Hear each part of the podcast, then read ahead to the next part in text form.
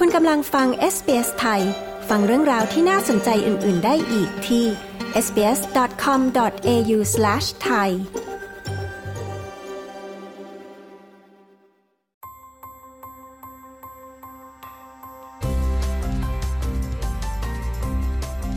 Settlement Guide ของ SBS Radio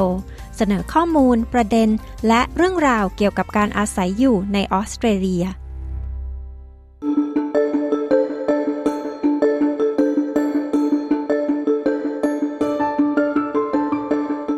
ช่วง 10 ปีที่ผ่านมาออสเตรเลียประสบกับอุทกภัยร้ายแรงครั้งประวัติศาสตร์หลายครั้ง แค่ในช่วงปี 2020 ถึง 2022 หลายพื้นที่จมอยู่ใต้บาดาลถึง 4 ครั้งด้วยกัน น้ำฝนปริมาณมหาศาลทำให้น้ำในแม่น้ำล้นตลิ่ง บางชุมชนก็เป็นพื้นที่ประสบภัยได้รับความเสียหายหลายด้าน ไม่ว่าจะเป็นด้านสาธารณูปโภค บ้านเรือน หรือแม้กระทั่งชีวิต คุณจะเตรียมตัวอย่างไร หากสภาพอากาศแปรปรวนกำลังจะใกล้เข้ามา ใครที่คุณสามารถติดต่อขอความช่วยเหลือ และจะปลอดภัยไหมถ้าคุณยังอยู่ที่บ้าน หรือคุณควรจะย้าย เรามีรายงานเรื่องนี้ค่ะเมื่อเกิดพายุและน้ำท่วมหลายชุมชนในออสเตรเลีย จะพึ่งพาความช่วยเหลือจากศูนย์ช่วยเหลือเหตุการณ์ฉุกเฉินของรัฐที่ตนอาศัยอยู่ ซึ่งเป็นที่รู้จักกันดีในชื่อ SES หน่วยงานนี้เป็นองค์กรให้ความช่วยเหลือชุมชนต่างๆ เมื่อเกิดเหตุการณ์ฉุกเฉินและช่วยลดความเสี่ยงในการสูญเสีย และยังให้ความช่วยเหลือในการขนย้ายทำความสะอาดหลังจากเหตุการณ์สงบฝนหยุดตก และระดับน้ำลดลงด้วย SES ทุกสาขาที่ให้บริการชุมชน ดำเนินงานโดยอาสาสมัคร เช่นคุณคริสติน่าซาบาโต ผู้ที่ทำงานให้กับ SBS รัฐนิวเซาท์เวลส์มาเป็นเวลาหลายปีแล้ว เธอกล่าวว่า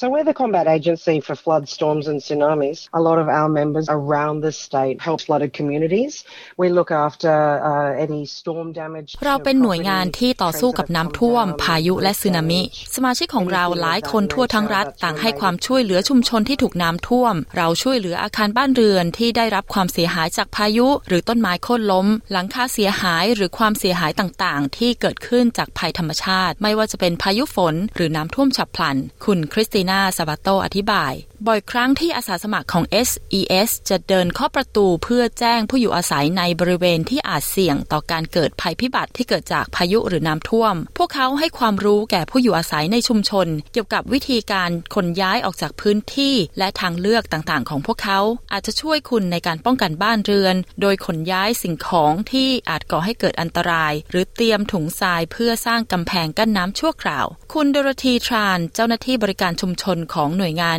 SES ในรัฐนิวเซาท์เวลส์กล่าวว่า อย่างแรกที่สำคัญที่สุดคือการเตรียมตัว ประชาชนต้องเข้าใจระดับความเสี่ยง เพื่อที่พวกเขาจะได้เตรียมตัว ร่างรายละเอียด แผนการจัดการเหตุการณ์ฉุกเฉินได้ และรู้ว่าพวกเขาต้องทำอะไรบ้างเมื่อเกิดภัยพิบัติเธอชี้ว่า Before people actually look at drafting a plan, they need to know why they're drafting their plan. What is their actual risk? Do they know if where they live, work, or visit are areas that could be impacted by storms or floods? ก่อนที่จะร่างแผนการจัดการ พวกเขาต้องรู้จุดประสงค์ของการร่างแผนก่อนว่า ปัจจัยความเสี่ยงของพวกเขาคืออะไรบ้าง พวกเขารู้ไหมว่าพื้นที่ที่พวกเขาอาศัยอยู่ หรือไปทำงาน หรือไปพักผ่อนนั้น เสี่ยงต่อการเกิดพายุหรือน้ำท่วมไหม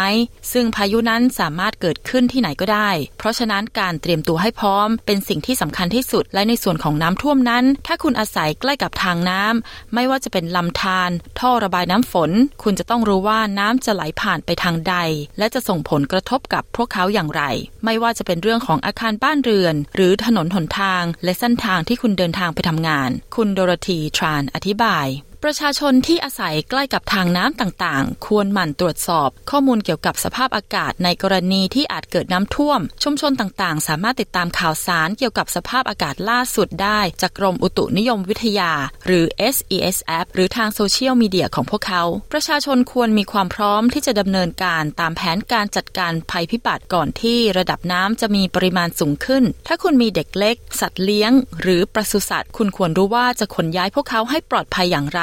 และไปที่ไหน การขนย้ายออกจากบ้านไปยังศูนย์พักพิงนั้นขึ้นอยู่กับระดับความอันตราย ซึ่งอีกทางเลือกหนึ่งก็คือ ประชาชนอาจตัดสินใจอยู่ที่บ้านเพื่อปกป้องบ้านเรือนของพวกเขา และไม่ว่าจะเป็นทางใด ประชาชนที่อาศัยอยู่ในพื้นที่ที่มีแนวโน้มเกิดอุทกภัย ต้องพิจารณาถึงการเตรียมการเรื่องสิ่งของต่างๆ ที่พวกเขาต้องเตรียมก่อนเกิดเหตุการณ์ฉุกเฉินขึ้น คุณทรานชี้แจงรายละเอียดในเรื่องนี้ว่า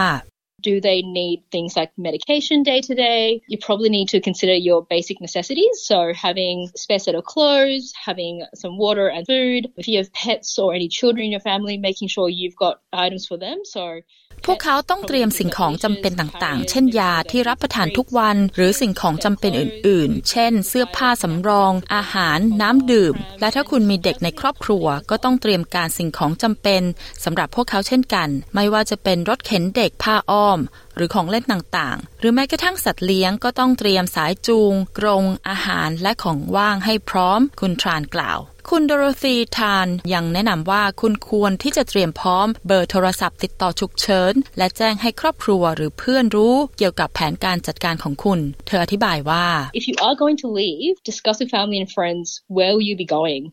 Can you go to another family and friends place outside of the affected area? Will you need to go to an evacuation center? If you're the main translator in your family, the main ถ้าคุณตัดสินใจว่าจะขนย้าย คุณควรหารือกับครอบครัวหรือเพื่อนๆ ว่าคุณจะไปพักที่ไหน คุณสามารถย้ายไปพักชั่วคราว ในพื้นที่ที่ปลอดภัยจากน้ำท่วมได้ไหม หรือต้องย้ายไปที่ศูนย์พักพิงชั่วคราว ถ้าคุณเป็นตัวกลางสื่อสารระหว่างสองภาษาของครอบครัวของคุณ คุณต้องแน่ใจว่าสมาชิกครอบครัวที่พูดภาษาอังกฤษไม่ได้ จะรู้ว่าพวกเขาต้องทำอย่างไรในสถานการณ์นี้หรือไม่ ถ้าคุณไม่อยู่บ้าน เราได้ยินบ่อยว่ามีปู่ย่าตายายที่ติดอยู่ที่บ้านกับหลานๆเมื่อมีพายุเข้าหรือน้ำท่วม การแบ่งปันข้อมูลเหล่านี้กับสมาชิกครอบครัว เป็นเรื่องที่สำคัญมาก คุณทรานชี้แจงสิ่งของอย่างอื่นที่ต้องเตรียมก็คือ แบตเตอรี่ไฟฉาย เทียน อุปกรณ์กันฝน ผ้าห่ม และอุปกรณ์ในห้องน้ำ และรวมไปถึงการเตรียมอุปกรณ์การประถมพยาบาลเบื้องต้น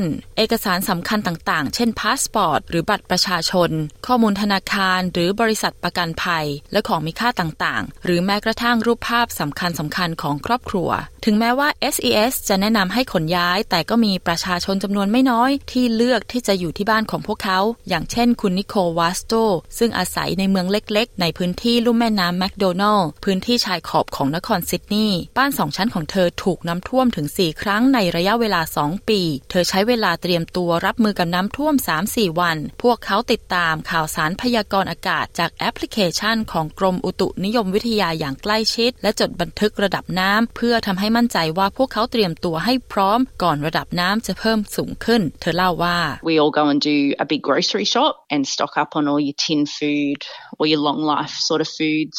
in case we get cut off. My husband goes and top up all the fuel jerry cans, so we've got heaps of fuel on hand for the generator. For เราไปซื้อข้าวของต่างๆ เพื่อเตรียมการให้พร้อม ซื้ออาหารกระป๋อง ซื้ออาหารที่สามารถเก็บไว้รับประทานได้นาน ในกรณีที่เราถูกตัดขาด สามีของฉันก็ไปซื้อน้ำมันเตรียมไว้ในแกลลอน เพื่อที่เราจะมีใช้เติมเครื่องปั่นไฟเมื่อเราไม่มีไฟใช้ ฉันเปิดน้ำให้เต็มอ่างอาบน้ำเพื่อเราจะมีน้ำไว้ดื่มไว้ใช้ คุณนิโควัสโตให้รายละเอียด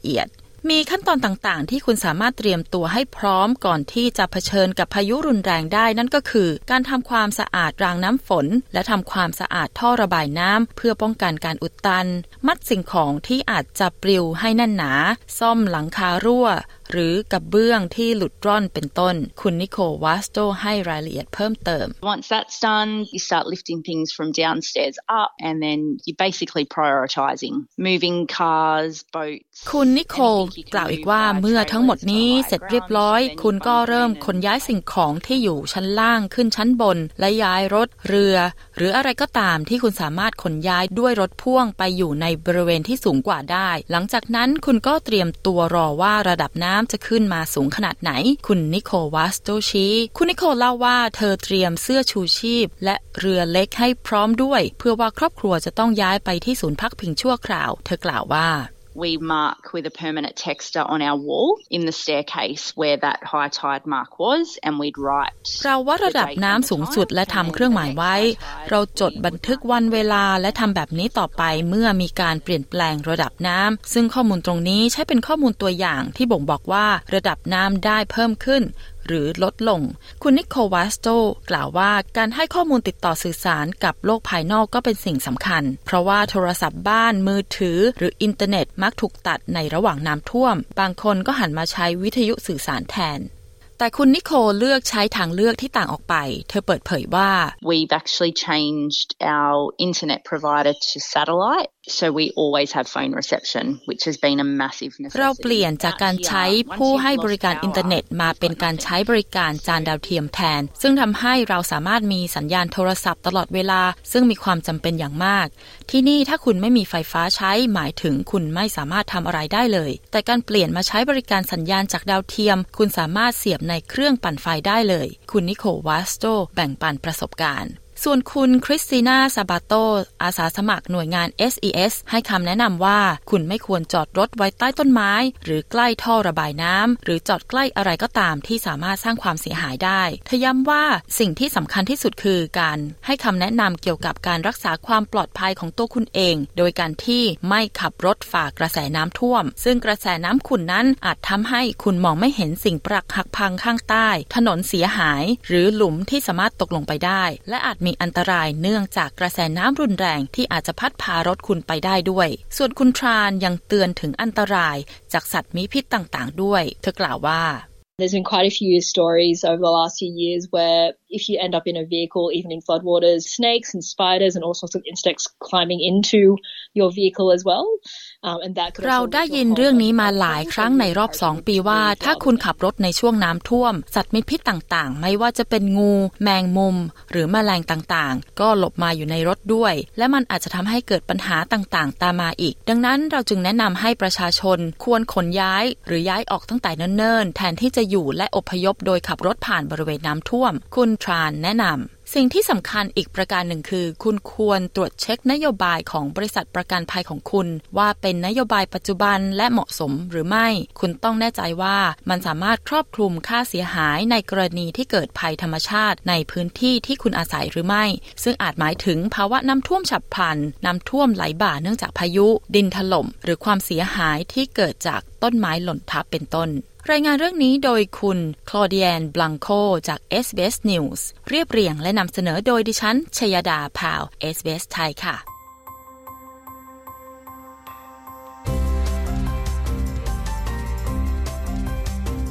ฟังสารคดี Settlement Guide เพิ่มเติมได้ที่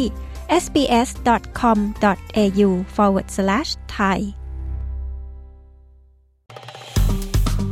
กดไลค์ แชร์ และแสดงความเห็นไป follow SBS ไทยทาง Facebook